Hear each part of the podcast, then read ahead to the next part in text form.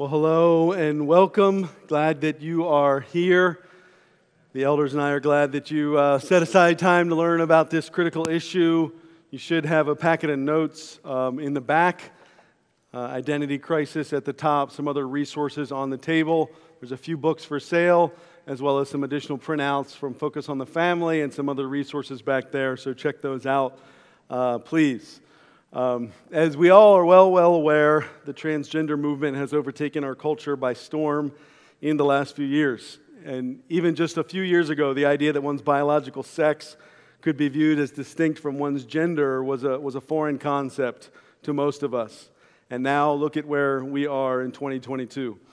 But the reality is that for decades, we've seen indications that our culture is moving further and further away from a biblical worldview, from morality, even from basic concepts of biology and reality.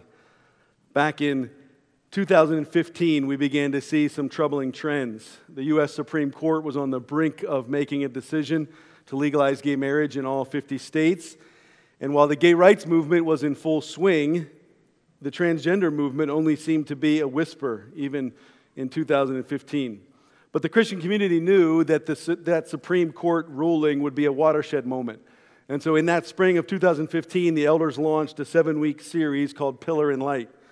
We talked about the upheaval happening in our culture, the calling that Christians in the church have to be pillars of truth and lights to the world. And we looked seven years ago at God's design for humanity, sexuality, marriage, and gender, and how we should respond in light of growing confusion. Um, that yellow handout on the back table is a summary of that Pillar and Light series, and this seminar today builds off those foundations from seven years ago. If you have the note packet in front of you, you'll see that the first part one, the first hour, we're going to look at understanding gender ideology. And Pastor Matt is going to take us through what modern gender ideology is, define some key terms, look at the cultural background of how we got here, and how this movement has found broader acceptance in the culture so quickly. Um, he's also going to help us look at, at several of the faults and the dangers of gender ideology. Um, we'll take a quick 10 minute break because we have a lot to cover, and then we'll come back for the second part and look at our Christian response. We'll look briefly at, at God's vision for male and female, how to talk to our children about this gender crisis, and then how to, we can respond with grace and truth um, in, in your families, in your school, in your workplace, in your community, and even here in the church. Um, we hope to save a few minutes for questions at the end. We'll see how fast uh, we can talk. Um, but the reality is, um, this is an important topic. It's one in which uh, Matt and I have, have done some study on, but we do not have all the answers, and we're not going to address all of the issues tonight. But we do hope to give you some good background, to establish some biblical categories and to give us some direction for how to think through these complicated issues. Now, listen, I'll be honest, there's part of me that would, would like to just put my head in the sand. Um, but that is becoming harder and harder to do living in this world. And the truth is that while this season seems new and seems exceptionally difficult, the truth is that followers of Jesus have always lived in a broken world in a confusing times. And we have always been called by God to be wise, to be discerning, to be engaging. We've always been called to be ambassadors for Christ, living in the world, not of the world, to speak truth, to speak the truth of God, and to speak the hope of the gospel. And so, even now, in these dark, challenging, confusing times, that is what we must do as God's people. And so, I'm going to invite Matt to come and, and let's pray and ask the Lord to help us. God, we do ask for your help even as we gather now as the body of Christ, as men and women, as young men and women eager for answers and direction. We ask for your spirit to guide us. Lord, these are heavy, confusing, difficult realities.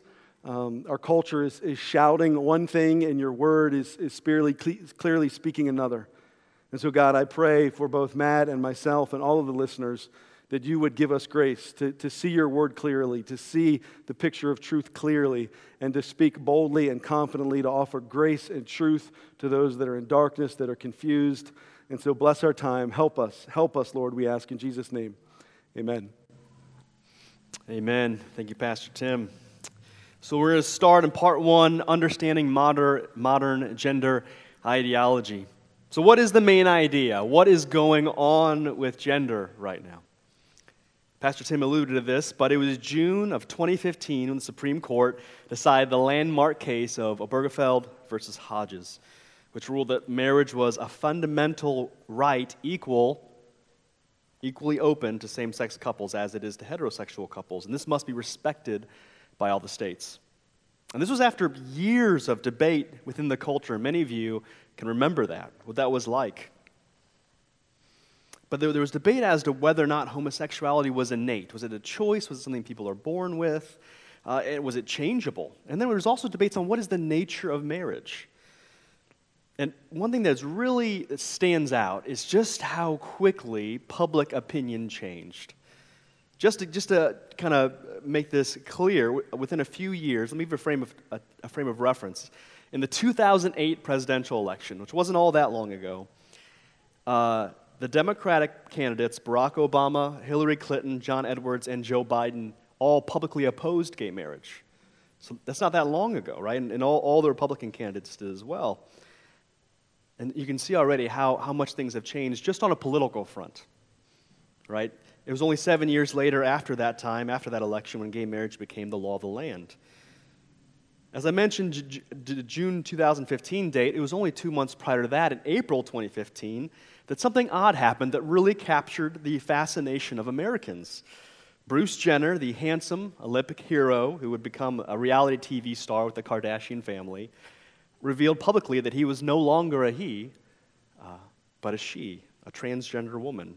Call Me Caitlyn, if you remember, was the, was the uh, title of the Vanity Fair magazine cover. And at that time in the LGBT movement, the LGB was really the, the, the, focal point. And the T was, we really didn't know what to do with that. It was included, but it wasn't the focal point of the movement. But now here we are seven years later, and the debate is very different today.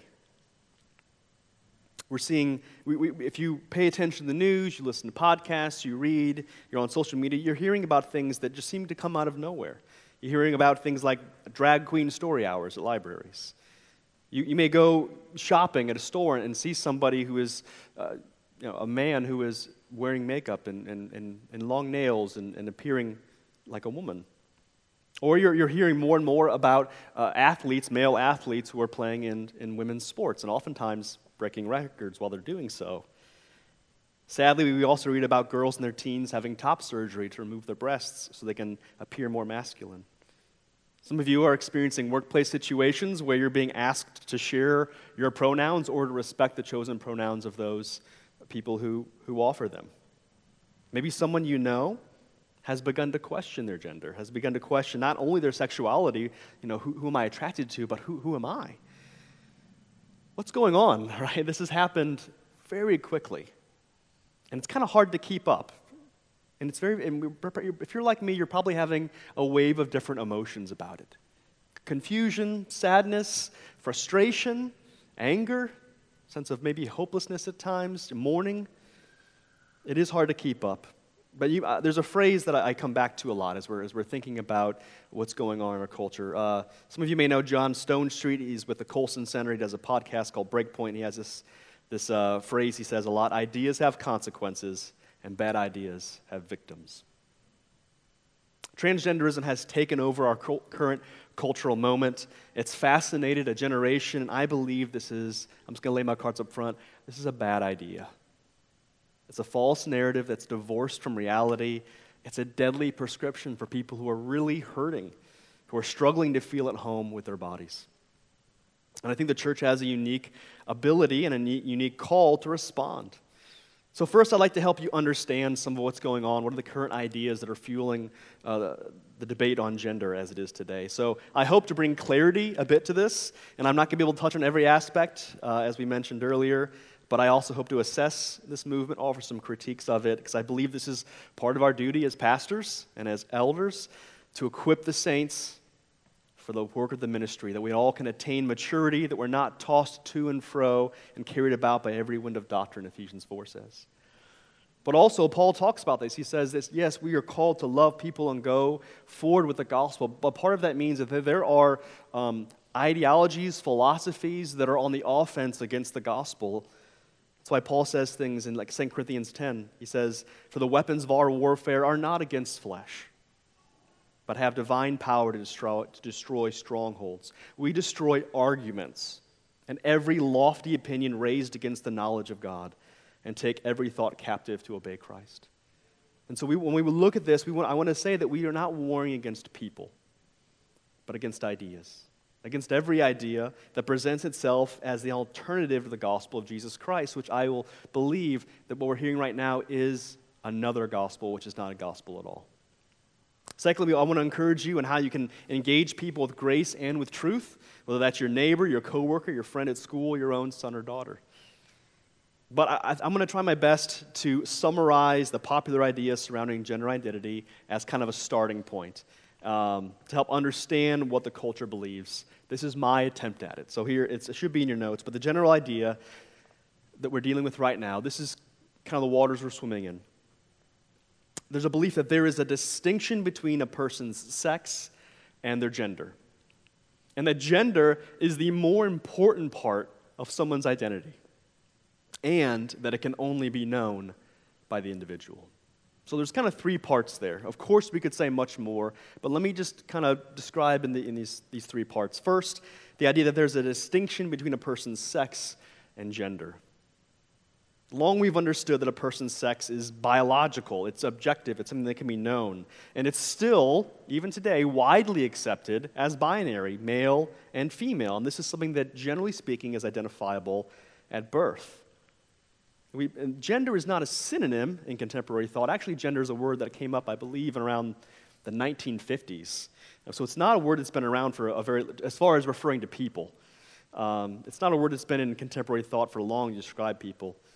And though many of us kind of use those words often interchangeably, gender and sex, because we don't want to say sex, because we don't want to differentiate from the act, right? So we say a person's gender. But rather, there's this idea that gender is something distinct from sex. Gender refers to the attitudes, the behaviors, the expectations in a given culture for how a person will express their biological sex. So, some common examples, right? Without comment, but the idea that a girl will wear dresses, have long hair, wear makeup, play with dolls, be mothers. And that men will be aggressive, will have short hair, grow beards, be strong, build things, be leaders.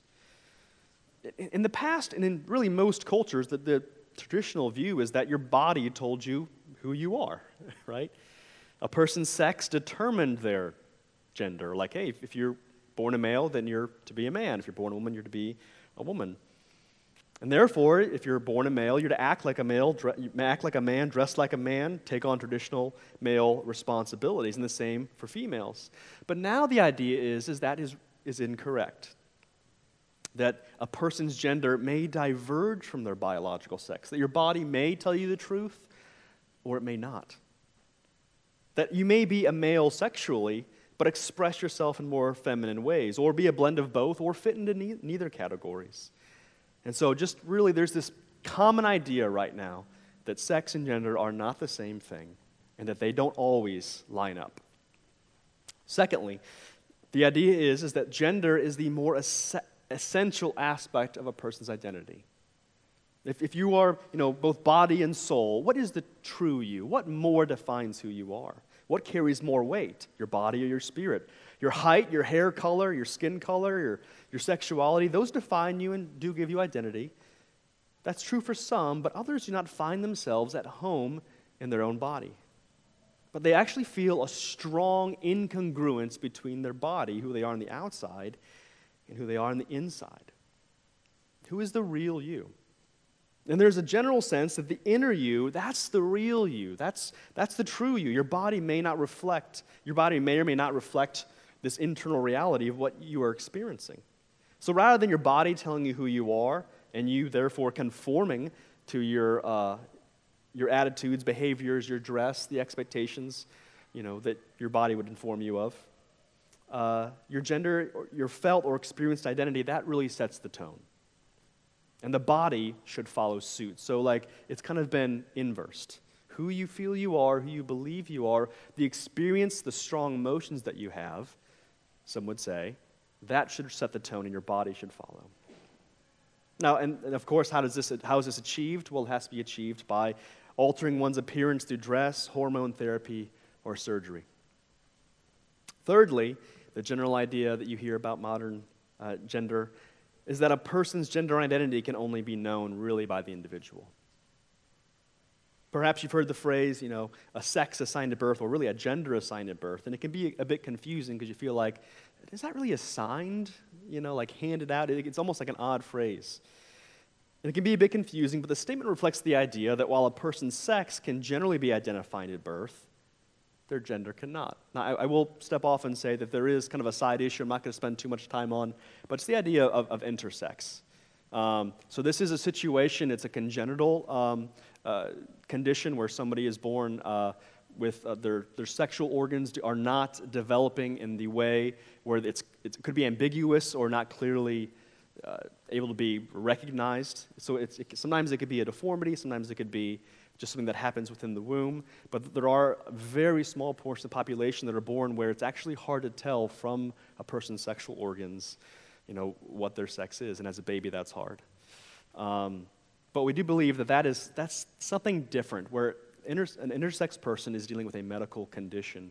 Transgenderism is an experience or an identity. It's tied to emotion. So there is a difference. Sometimes the transgender movement tries to co opt that, but I do want to say there's a separation there.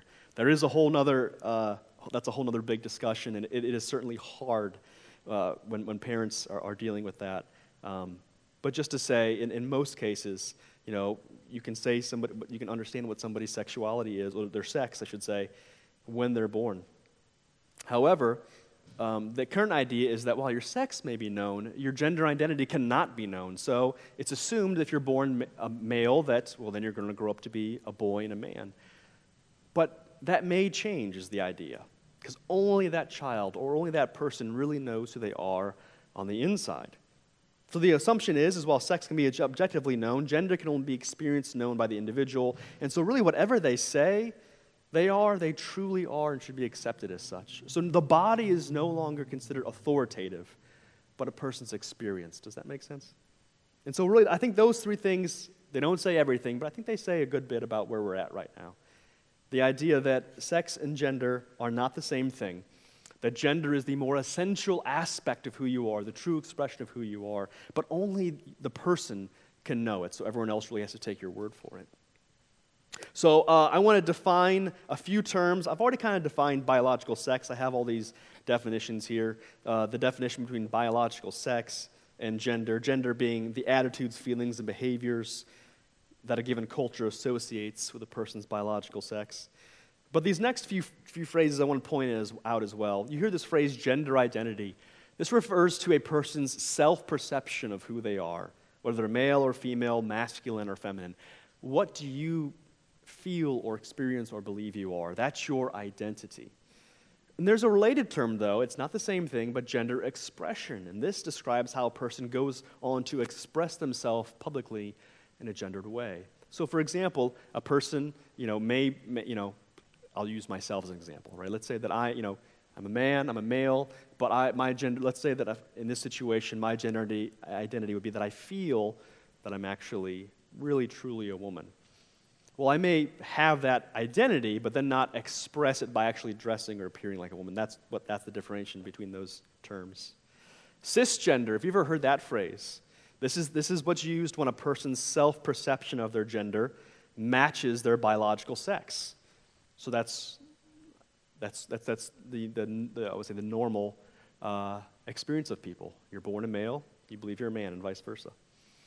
This is how often how LGBTQ people refer to those who are not transgender. So we come to gender dysphoria, and this is a really important one. Right? This refers to psychological distress that comes from an incongruence between one's sex assigned at birth and one's gender identity. And I wanted to point out that this is actually like a really important thing that it's not something we should dismiss that there, there is a lot of people and an increasing number of people who really struggle with this that really have a genuine psychological feeling that their body is lying to them that they don't feel like they're at home for any number of reasons. And that should should, what, whatever, anything else beyond just the movement at, at all, like, it should really raise up compassion within us when we see people, because we are all born in sin. We, are all, we all come to this world confused, and that works its way out in different ways. But there are people who, are, who have a strong uh, feeling within themselves that they're not at home within their body.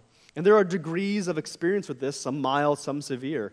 And some, uh, it seems like most people who experience it young in life are actually able to kind of move past this. It is kind of like a phase, but there are some who don't seem like they're ever able really to shake this off.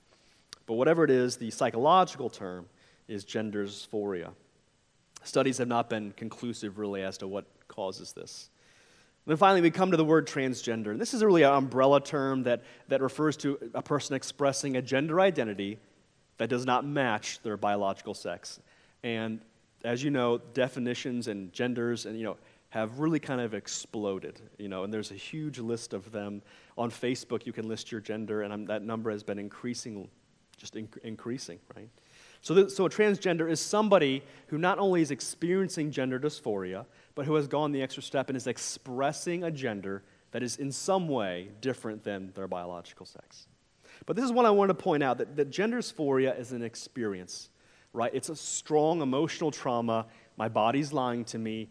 I, I don't feel at home in my body. There's something, I'm not, I don't feel right. That's an experience, right?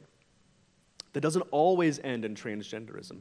But trans, a, a, transgender person is someone who says, well, this is who I truly am, and they go forward and, and make that their identity. So the question is that, that was all just my best attempt to kind of explain what we're seeing in the world. And, and there's much more to say, and, and I'm sure there's things I left out, but hopefully that's a good summary that sounds at least something like what you're hearing. But how did we get here? In his fascinating book, The Rise and Triumph of the Modern Self, Professor Carl Trueman considers this statement I am a woman trapped in a man's body. He explores how did that particular statement come to be regarded as coherent and meaningful. And he notes that his grandfather died in 1994. And if you would have told his, if his grandfather would have heard that, he would have said, that's, that's gibberish. That doesn't make any sense whatsoever. You know, and that's only a few decades ago. But now, however, if someone was to say that same phrase, I'm a woman trapped in a man's body, it would not be, be written off, you know, as deep confusion or mental illness. Rather, it would be celebrated probably as a joyous self discovery, a courageous declaration that should be celebrated and protected. That's a very quick change in, in, in where we're at in our culture. So, how did we get here? Okay, so let's talk. This, so there's going to be a lot of phrases and words, and, and uh, I'm going to throw out here. So do your best to keep up. So let's talk about. Let's go back uh, and talk about different areas of philosophy. So we're going to talk about the Enlightenment versus Romanticism. Uh, there's a book on the back table called "Love Thy Body" by Nancy Pearcey, and uh, I, am indebted to her for this argument. But she basically says that um, all modern philosophy can, you know, has been divided basically up into two streams. The first followed from the scientific revolution. Right, the Enlightenment of the 18th century, you may have heard of it, is called the Age of Reason. Right, the age where, where science was really hope, we were really hopeful that science would answer the biggest questions and solve the biggest problems in our world today. So philosophers of the Enlightenment began to look to science and reason as the means by which we can discover truth. Science became the authority, as opposed to, for example, the church or, or something else right? So, so you know, we're, if we're going to learn truth, if we're going to advance, we need to look to what is objective, what is measurable, what is observable, what is provable.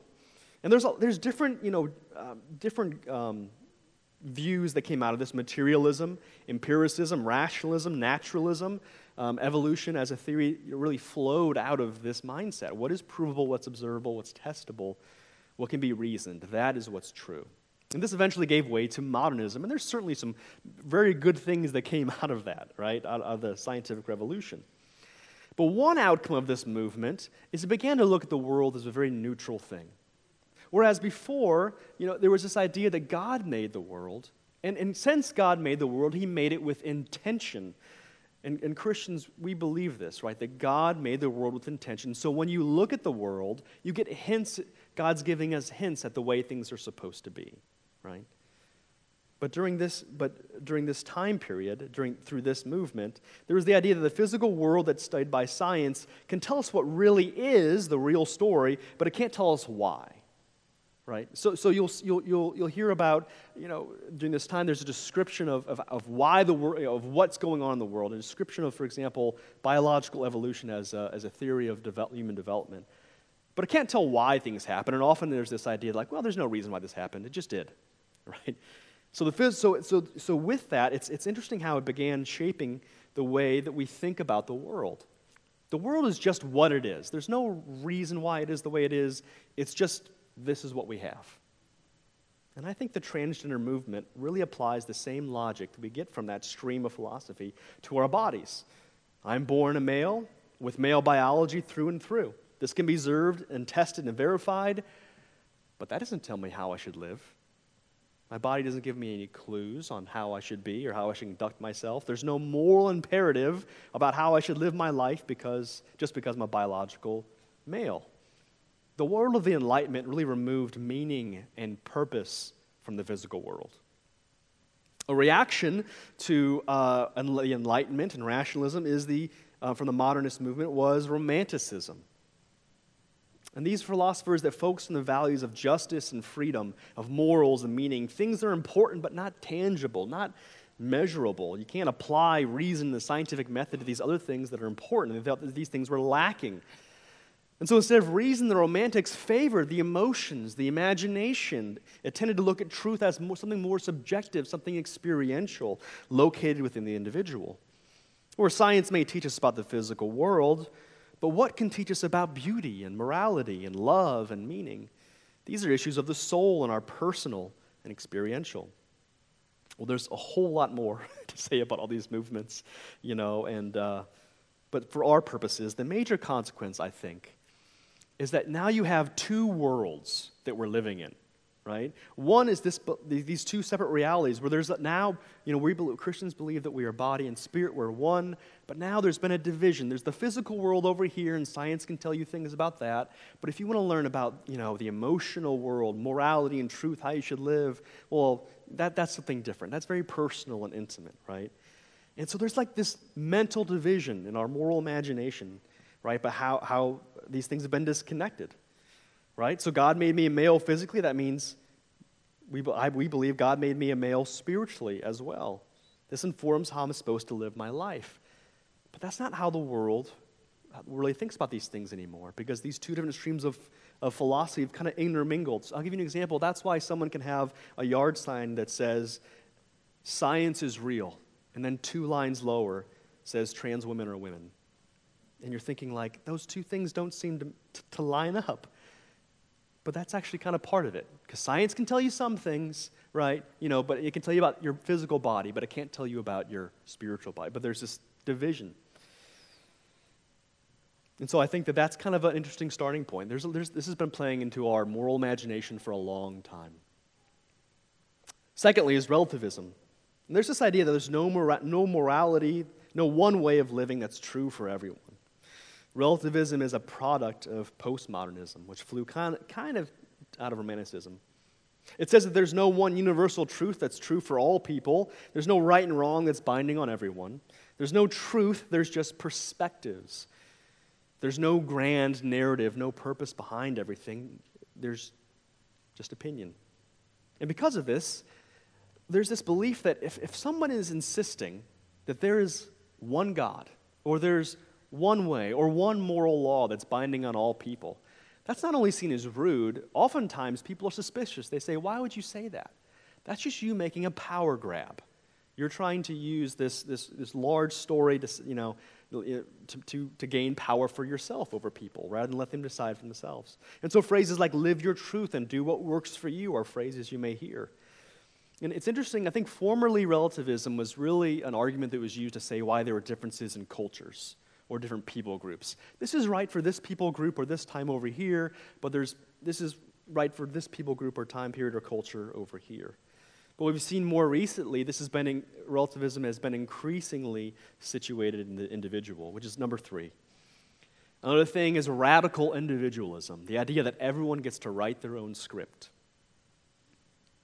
right? So, so furthermore, the idea, since we there's a belief that there's no overarching narrative, there's no meaning for life that's inherent in the universe, right?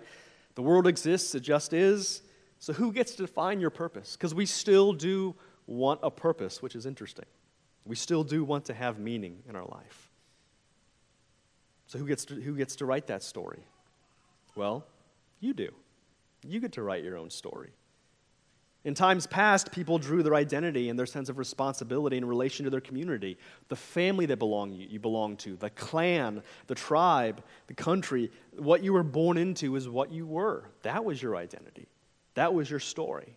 People thought in terms of what is best for the tribe. But now, people rather think, what will make me the most happy?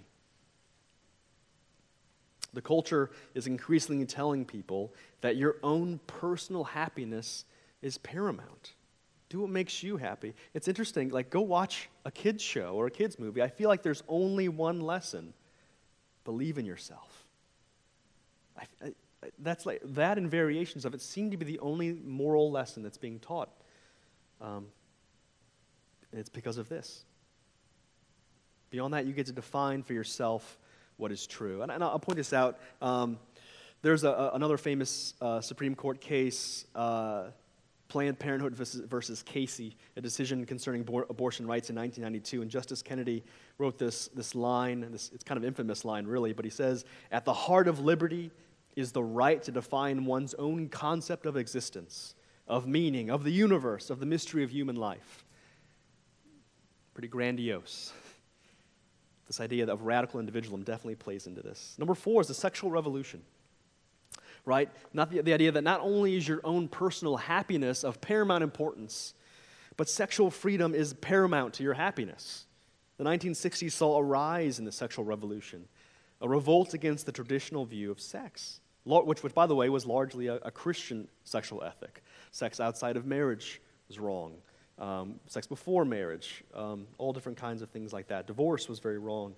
Um, and so it was a radical individualism applied to sex. It's your body. Do with it what you want. Who, who is anyone? Why should anyone tell you what to do with your body? It's interesting that like that argument right there holds carries a lot of weight with this generation. Who, who are you to tell me what to do with, with my body? It's my body. So, sexual freedom, which is so personal and so pleasurable, is seen as the highest form, the highest expression of personal freedom. The sexual revolution was really only able to get legs because of two things that really, really helped it out. One was the invention of reliable contraception, and the second was the, uh, the vast expansion and legalization of abortion. The reason why is because it wasn't feasible earlier in earlier generations to say you can have sex with whoever you want to, inside, outside of marriage, because there is a natural consequence pregnancy. But whenever, but whenever the, the consequence, pregnancy, was able to be either aborted or prevented, that allowed this, this worldview to have, to have some legs behind it. And so the idea is that if sexual freedom is paramount to individual freedom and happiness, then you can see how the logic was pressed even further. It wasn't enough to say, you know, just you can have sex outside of marriage. This, if this is the highest form of freedom, then, need, then it gets pressed even further, right, to every form of sexual expression, activity, and identity. Before, sex was something you did. Interesting now, sex is a defining aspect of who you are because it's been so rooted in, in, our, in writing your own story. Number five, this is a weird word, but it's interesting in, in, in history and in church history, is Gnosticism. Right? This is the idea that the, the body and the, uh, there's a difference between the body and the mind, and there's a secret knowledge. Gnosticism is a very ancient heresy, right? It was around actually before the church early on. And you can see early on, the early church dealt with it. And Paul, in some of his letters, seems like he's addressing early versions of it. And so it's something that, that was around for the, for the early years of the church. Um, and basically, this belief taught that the physical world, matter, was the problem our bodies, the physical world. They were bad, they were broken. People were experiencing trouble in the world. Said, this world, there's, there's, it's bad, it's not right. And what really matters is the spiritual. That's what's really important. And the physical should actually be escaped. So, so I would say people who are Gnostics at the time when the gospel was being preached probably would have been offended that Jesus, Jesus resurrected. He escaped the body. Why would he take it back up again? So the physical should be escaped. This, this word comes from the Greek word gnosis, which means knowledge, because the Gnostics believed that their followers possessed secret knowledge, right? That was only accessible to them, to the initiated. And the modern trans movement, it seems like it's borrowing, like Satan is just kind of reskinning this old heresy, right? It's gaining traction. The body is broken and bad and unreliable. The spirit, the hidden, that's what's real. And only you can possess spiritual knowledge about the real view. And as you shed away the untruths of the body, you'll find salvation. Sounds pretty familiar. I'll just say, I think Satan uses what works. Lastly, is uh, post Christendom, removing the, guard, the former cultural guardrails. So Christendom is a, world, a word that refers to the Christian world. Uh, really, that means the world that is influenced and shaped by Christianity. And no doubt about it, the Western world has largely been shaped by the Greeks and by Christianity. Um, the West has been as it, shaped so much by Christianity in, in different areas, right? And ever since Constantine, you know, uh, accepted Christ, whatever you make of Constantine, uh, but everything that followed from that, right? Our, our politics, our ethics, our values, our priorities, our art, our stories, our music, the ordering of society. So much of the West, you know, uh, is organized according to Christian categories. And I'll put it this way: for a long time in the West, Christianity was like the default setting you know, you buy a computer and it has like apps that are already built in. Like it's almost like in the Christian, like in Christendom, that's what it was. If someone talked about God, you know, they automatically thought, oh, the Christian God, not a God of another religion. Right? So Christendom, though, and this, so this was the basic worldview that's kind of ruled in the West for a long time. However, Christendom has been on the decline for generations, meaning it doesn't seem to have the same cultural cachet that it once did. I mean, even just for example, if someone is to run for office, go back 50 years, could you really have a good chance at running for office if you weren't a religious, church going person, especially a Protestant? Right? Well, now that doesn't seem like it's as much of a big deal. In fact, it may even hurt you to do that, right? And so, with this, with the decline of Christendom, and there's, you could say there's good and bad about cultural Christianity, right? There's challenges and benefits. But regardless, one of the things that with, with some of the norms that have guided culture, the things we all assumed were right and wrong, true and false, those have kind of gone away. The demise of cultural Christianity is its own conversations, but for our purpose, it's important to see that the mood has changed. People largely don't care what Christians have to say about their behavior anymore. And so a lot of the guardrails of culture have been deconstructed um, and been moved away. So, for all the talk about social progress, I would say it really seems like it's just the opposite. All of this, to me, doesn't seem like people are, are building a new, stronger morality, a stronger family. It seems like we're going to tear down old systems, burn it all down. We're going to transgress boundaries. And so, all in the name of the freedom of the individual to divine their own reality and their own happiness. There's a lot of, a lot of streams of philosophy and beliefs and things that have been in our culture for hundreds of years that I believe have got us to this point. Uh, and so, if you want to know more on this, Carl Trueman's book, The Rise and Triumph of the Modern Self, is a really good version of that. It's very dense. If you want the Cliff Notes version, he rewrote a version of it called Strange New World, which is the one I'd commend to you probably. So, how, why is this movement found acceptance so quickly? And I'll roll through this pretty quickly. Um, what, what, you know, why is this caught fire? Number one, I think just that is this idea, this idea of progression. We're continuing the logic of the sexual revolution. For those who have already accepted the logic of the sexual revolution, uh, sexual freedom being paramount to personal happiness, if that's true, then why would there be there's, there's no built-in breaks there's no break in like you know like oh well this is true this far but you don't go that far it, we just keep on going. We keep progressing, it seems, if you want to think of it that way. If it's true, if, the, if, then if this, the idea is this must be true for everyone, then even those who have sexual tastes or inclinations that were formerly looked down upon, well, maybe we need to re examine those. And you see this, you know, keep your eyes open, like there's even moods changing on pedophilia, even changing the language that pedophilia doesn't seem. Uh, as odd, right? So, using phrases like minor attracted persons to describe it. So, because it's the continuing the logic of the sexual revolution. Secondly, is just the idea of messaging, right? How you advertise, how you message something does matter, right? And I think this has been framed as a civil rights issue. And we're a country that loves rights, individual rights, and we all have our favorite rights. Some of us, it's guns, you know, like we, we love our gun rights. Other people, it's other our religious rights, our freedom of speech rights. We were a country that is built upon individual rights. So, and the one thing we don't want to be is a people that, you know, is considered oppressive or withholding people's rights. Nobody wants to be labeled as, as that or, or be considered, you know, an oppressor. You know, we want to be compassionate. It was a powerful argument when people started saying, you don't want to be on the wrong side of history on this. Right? Because we can easily go back and look at the history books for people who are against this or against that and be like, oh, we don't want to be that. So the idea, the narrative is that affirm, is that of affirmation of a person's chosen identity is compassionate.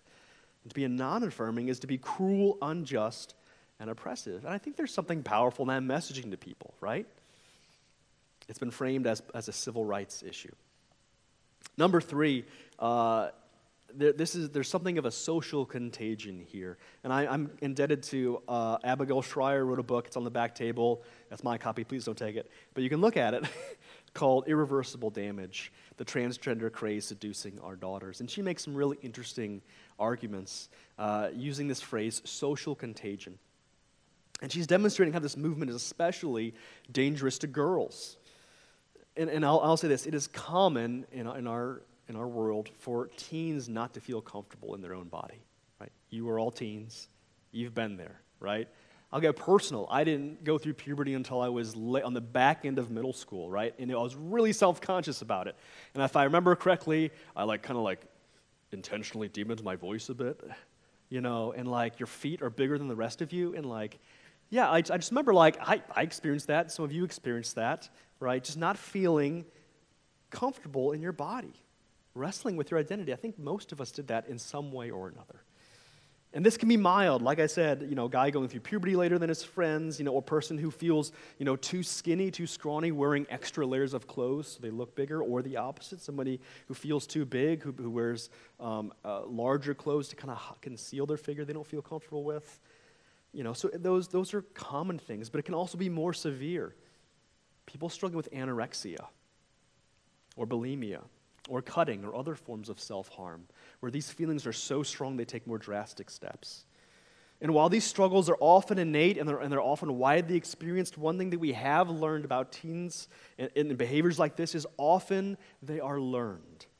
Often, when you have a community of people and one person begins cutting, it's not, it's not uncommon, sadly, that other people in that friend group begin doing something likewise. The same with anorexia. And we're also seeing something similar to that in the, in the transgender movement, right? It's similar to how there are fads in clothing, hairstyle, trendy language. These things are spread free, freely, but so are behaviors, and often dangerous ones, are spread within a group.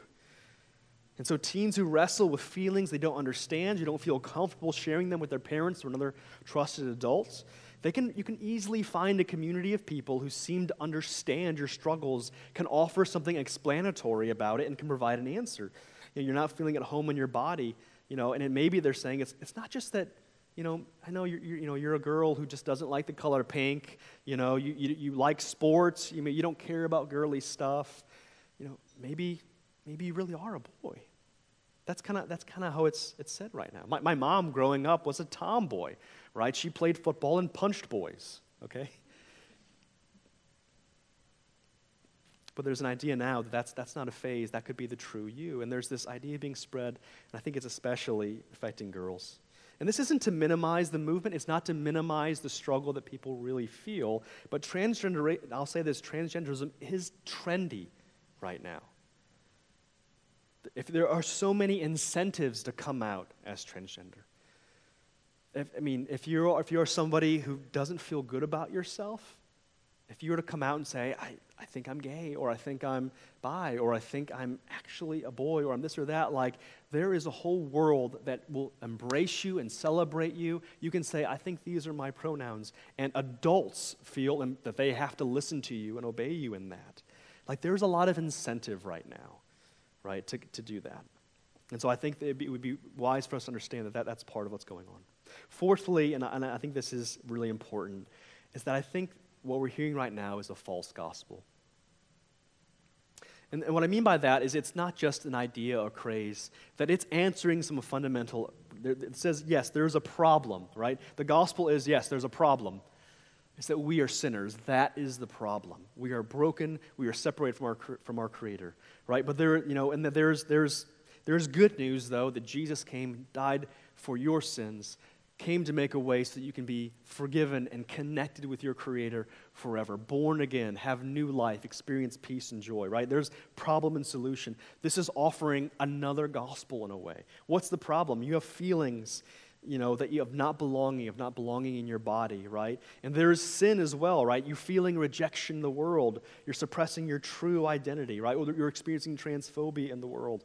And what's salvation? I mean, living to your true self, being born again. Literally, like you, you take a new name, you take new pronouns, you take a new dress, you present yourself as a whole new person, right? You can see like that, it's, that has the, it's a false gospel that has, that's trying to mimic the power of it. And so I would like to take a few moments, and I, hopefully that explains a little bit of, of what this, what's going on. And there's so much more to be said about this, how we got here, and you know, a few reasons why I think it's catching on. But I do think I want to offer some challenges to the movement, right? Uh, Colossians 2 says, See to it that no one takes you captive by philosophy and empty deceit, according to human tradition, according to the elemental spirits of the world, and not according to Christ. I, I have just uh, seven points here. And by the way, much of this, much of my outline, I'm actually um, borrowing from God and the Transgender Debate. Very good book, very readable, very accessible. And we do have copies you can pick up for sale uh, in the back uh, for that. But number one is that the movement really is incoherent and incompatible with other progressive ideas. Meaning this, tr- the transgender ideology is, is really not very internally coherent. It doesn't do well, doesn't deal with challenges well. That's why often silence is what they're going for. You know, like, you know, not allowed to criticize, not allowed to question. It's because there's so many conflicting ideas within the movement itself, it's kind of hard to keep track of that are, that are actually self defeating.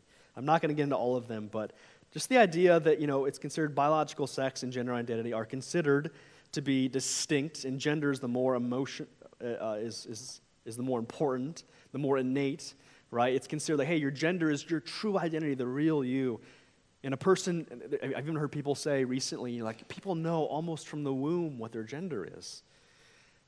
Um, and th- this is a truth waiting to be discovered, yet there's different things that are even said about gender. Some will say, you know, like I said, this is innate, this is important, this is, this is essential to who you are. There's others who say gender is said to exist on, an, a, on a spectrum, and gender can be fluid, something that you kind of shift in and out of and move to and from, something people drift into and out of. Yet there's also an argument that gender is not, this, is not a real thing at all. Rather, it's a social construct, that it's something that, w- that was created, often by men, to categorize and control people. And you have to ask, well, which one is it? Is gender this immutable, essential part of who you are, or is it something that's just made up in, in this in social world? Which, which one is it? But you hear both. There's a lot of incoherence in it in the movement itself. It also conflicts with other aspects of progressivism. And, and I, I would ask this, you know, like, how, how does feminism as it is currently constructed exist within the same progressive framework as transgenderism? I don't really know. If, if, feminism at its best exists to help women reach equality at every level of society and promote the interests of women, how is that even possible if we can't define what a woman is? Like it's, it's hard to see these two not coming into conflict with one another. In fact, you have people, in, uh, J.K. Rowling, you may be familiar with, she wrote Harry Potter. Um, she began questioning this because she's very much a feminist, and she's saying, well, hey, she has problems with the transgender movement, and she's been like ostracized, okay? She's called a TERF, a trans exclusionary radical feminist, right? There's like, so there's, there's conflict within this movement, right? And it really, for feminism to work, there has to be a clear idea of what it means to be feminine. And you'd see if, if, put, if simply putting on women's clothing, speaking in a higher register of voice, just saying you're a woman, if that's what it means to be a woman, then are, are feminists willing to sign on to that? In most cases, no. But it also, I think that with the LGB and the T, I think conflict, right? A gay man's sexuality is based on the gender binary. He is, by definition, someone who is not attracted to women, the opposite sex, but the, he's same sex attracted. He's attracted to men. The same is true likewise of lesbians, right? And bisexual people are attracted to both. Yet transgenderism kind of strikes at all of those, right? So, instead, because it says that sex is, has nothing to do with it at all, gender is what matters. And so it, it, it, starts getting really, really messy. And I, this is, I'm, I'm, granted, this is an odd example, but if you have two gay men in a relationship and, and, and one of them begins to transition and say, I'm now a trans woman, does the, does the other man suddenly become a heterosexual? No. You see that there's, there's, there's challenges in definition where, where transgenderism really kind of butts up against the LGB and just other, other areas. So I think there are problems with it even there. Two, uh, it undermines uh, womanhood and motherhood. Now, we believe that womanhood is more than just an appearance of a woman's body. And I think transgenderism cheapens womanhood by commuting that to be a woman, you only have to appear and act like one, and you are a woman. But this should be deeply offensive as a, if you're a woman, that, that anybody can be a woman if you just say that you are, right? I mean, and I'll give you an analogy, right? We rightfully believe that if, that if somebody you know, puts on, paints their skin black and wears blackface and tries to act and speak as someone who is black, we say, that's really offensive, right? You know, that people get kicked out of office for that kind of thing, right? It's considered shameful, rightfully so. But that's essentially what drag queens and transgenderism is kind of doing. It's pretending, saying, I'm a woman if I just act like, and I, I cosplay, if I can say it that way. Likewise, it cheapens motherhood. If motherhood is, has nothing to do with the biological realities of woman, then rather motherhood doesn't exist as a category anymore. If a man can be a mother, then motherhood doesn't really exist. Like at some point, when we've expanded the definition of words, we've gotten to a place where it doesn't, it doesn't even exist anymore. Like, uh, as another example, like if you try to play football, but there's no end zone, there's no, there's no foul, there's no first downs, at some point you're like, what are we even doing? And there's not even a game anymore, right? We've expanded the boundaries so far to include everything, that there's, you've left with, with nothing. So expanding the categories of what it means to be a woman is not compassionate or real, it's transgressive and destructive. I'm going to say in all these movements, it's almost always women and children who are hurt the most. Number three, uh, this, this movement really undermines social stability. I just don't think it's healthy for any society to encourage transgenderism as, as positive and normal as a lifestyle. I think this does create confusion. We need some baseline definitions of man and woman if we're going to function as a society. If we can't even agree about the very fundamentals, there's things that we're, any nation, any people, any church is always going to disagree about, right? But it's coming down to where we can't even under, agree with what a person is anymore. We can't even define what man or woman is, right? And, and, and in, in, the name of tolerance and fairness, if we want every gender identity be to, to be accepted equally, then I think one of the outcomes of that is we're going to begin creating public policies and laws that are based on falsehood, based on things that are just not true. And I don't think it's good for any civilization to do this. I think it'll undermine justice when you force people to affirm what they know to be false. Number four, uh, this relies on problematic medical philosophy. And I'll be honest, this is something we could have spent our entire time on, but I am not a medical person. I'm not in the medical field. Uh, but this is a big issue when you're talking about transgenderism. In the case of gender dysphoria, as I said, there's a disconnect between one, one's body and how that person perceives themselves, where the body and the emotions are out of alignment. And I'm actually uh, indebted to Kevin DeYoung for this argument. He wrote a blog that I cannot remember, but I do remember reading it. But if I can find it, I'll email it to you. And he asked this question, right? If there is, a, um, if there's a, excuse me, a divergence between one's body and one's experience of how they feel emotionally and mentally, why is this solution proposed that the body must be made to align with the feelings rather than the other way around? Why is that the solution that we must insist upon? Why is that the compassionate thing to do? Isn't it easier, safer, less expensive, less dangerous, and just all around wiser to help people feel at home in their body rather than suggest that they need to buy all new clothes? If they're, if they're young, take puberty blockers begin to take cross sex hormones, which are expensive and you'll have to take for the rest of your life, or begin amputating healthy body parts. Why is that the solution and not the other way around? To help somebody who's experiencing true emotional trauma, helping them meet, feel at home in their body rather than the other way around. And I, why is that considered gender affirming care? I don't believe it is. I'm going to give you another analogy. If a woman does not feel at home in her body and she feels like she's overweight, and so she begins going on extreme dieting and then starving herself and then binging and purging in bulimia, and she begins to waste away until she weighs under 100 pounds, right? There's obviously a, a difference between the health of her body, what her body is physically telling her, and what she feels is true about her, what she thinks she's looking like. Would it be compassionate to come and say, I, I, I affirm you in what you believe about yourself. I, I, I want to help you keep doing what you're doing. That's deadly. That's not loving. And yet we're doing that with transgenderism. Thankfully, I think more and more people are waking up to the dangers of putting children on puberty blockers at a young age. The, the UK's National Health Service, the NHS, reach, recently uh, put restrictions on treating people under the age with puberty blockers. They no longer recommend that, you, that children under the age of 18 change their pronouns. That's a good thing, right? They've, they've, they've, they've hit the brakes on this. They found that most kids who identify as trans honestly are going through a phase and they take more of a watch and see mentality. And the vast majority of them age out of it. We just don't know all the consequences medically of putting kids on puberty blockers and giving them cross sex hormones.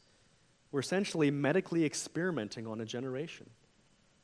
And sadly, I mean, well, I may have that point later on. I'm going to hold off. I got another point on that. But move on to number five. This undermines parental rights. It, it, doesn't seem to make, make sense that children are not allowed to buy cigarettes, they're not allowed to buy alcohol, can't buy a rated R ticket to a movie, can't vote, can't drive, can't take Advil at school for a headache, but can go to Planned Parenthood, say that they feel like they're the opposite gender, and receive a prescription for cross-gender, cross-sex hormones after one visit. This is not right. We recognize that, that, that children are not autonomous, right? They lack the experience, knowledge, and wisdom to make decisions that could harm themselves or others. And that's why God gave them parents. And it's our responsibility to say no at times for your good. No. And yet, trans activists insist that trans people know who they are, deeply who they are, and that for anybody, even their parents, to say no is, is oppressive. You're, you're, you're saying that they don't exist, you're denying their fundamental existence and their reality. And so, in many cases, parents are seen as the problem it just doesn't make sense for a child to obtain, to, to go through all this. And, I and you were seeing that parents' rights can be undermined. And I think this, this undermining of society and separation of parent from child uh, is very dangerous. Number six, this movement ignores its own refugees. It isn't hard for a person struggling uh, with gender dysphoria to find a trans affirming community online. It's not hard. Google it right? It's also not hard to find uh, a community of disillusioned detransitioners online as well. Uh, if you guys know what Reddit is, it's a messaging board app and website, and I, have got on there a couple times. There's a, a detransitioners subreddit, um, and earlier on it had 20 something thousand. And my, my most recent check this past week had about 41,000 people who are detransitioning in some sense. What that means is they took certain steps to transition to another gender, to another, and you know, and then they had regret. And now they're detransitioning, they're going back. And it is some of the saddest stuff you'll read. It's people who, it's, it's girls who are 20 years old who surgically had, it's called top surgery, had their breasts removed, uh, went on hormones, their voice, they now speak, and it, it sound a voice as deep as mine or deeper for the rest of their life. Um, the hormones they've taken have made their bones brittle. They're at risk for osteoporosis. And now they're like, what do I do? Like, I can't try to go back to, to female, but I, I'm now sterile. I can never have children. Like, they don't know what to do. They regret. And how do you think that they are accepted within the trans movement? They are not accepted. Oftentimes they are mocked, they are sidelined, they are ignored, they are delegitimized because they're speaking against the narrative.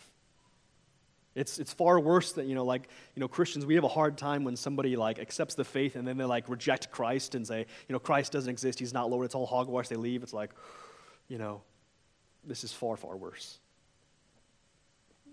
Their voices are silenced, mocked, and rejected. And that should tell us something. Seventhly, se- sorry, seventh, not seventhly. Seven, uh, honestly, this, it simply can't deliver on its promises. This movement cannot deliver on what it says. Transgenderism, I believe, is a false gospel, one among many. The, re- the need is real. It is a real problem. There are, there are teens, there are adults, there are people who just do not feel right in their own body, believe their body is lying to them, feel that they don't belong. That's real, right? What is decided, described as gender dysphoria within the psychological community, that's, that's real, but this is not the answer. We believe that God made us male and female. But we also believe that, that sin corrupts, that sin confuses God's good order, but sin cannot fundamentally change the reality that we live in. This is God's world and it runs according to God's rules. And we can try to, you know, butt up against it, but we can't change fundamental reality. A young man could do everything he wants. He can spend all of his time, his money, his clothing on hormone surgery, changing his name, his manner, conforming everything he can, his external experience to that of a woman. But he cannot change his fundamental being that God has made him in. And eventually, reality will, will have his say, and, and this person will be let down and disappointed and devastated. And at the resurrection, we will all be resurrected in the bodies that God gave us in the first place. And just think, if, if anyone lives according to a falsehood, something that's fundamentally at odds with reality, that, that's never going to bring anyone peace.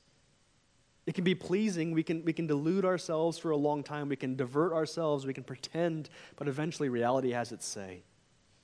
We believe that, however, in all of this, a lot of this is, can be sad and scary and frustrating, and discouraging. But I, I do want to end my time with this we believe that Christ is a powerful Savior. We believe that He knows, that I love the Psalms, it says, He knows our frame, He knows that we are dust.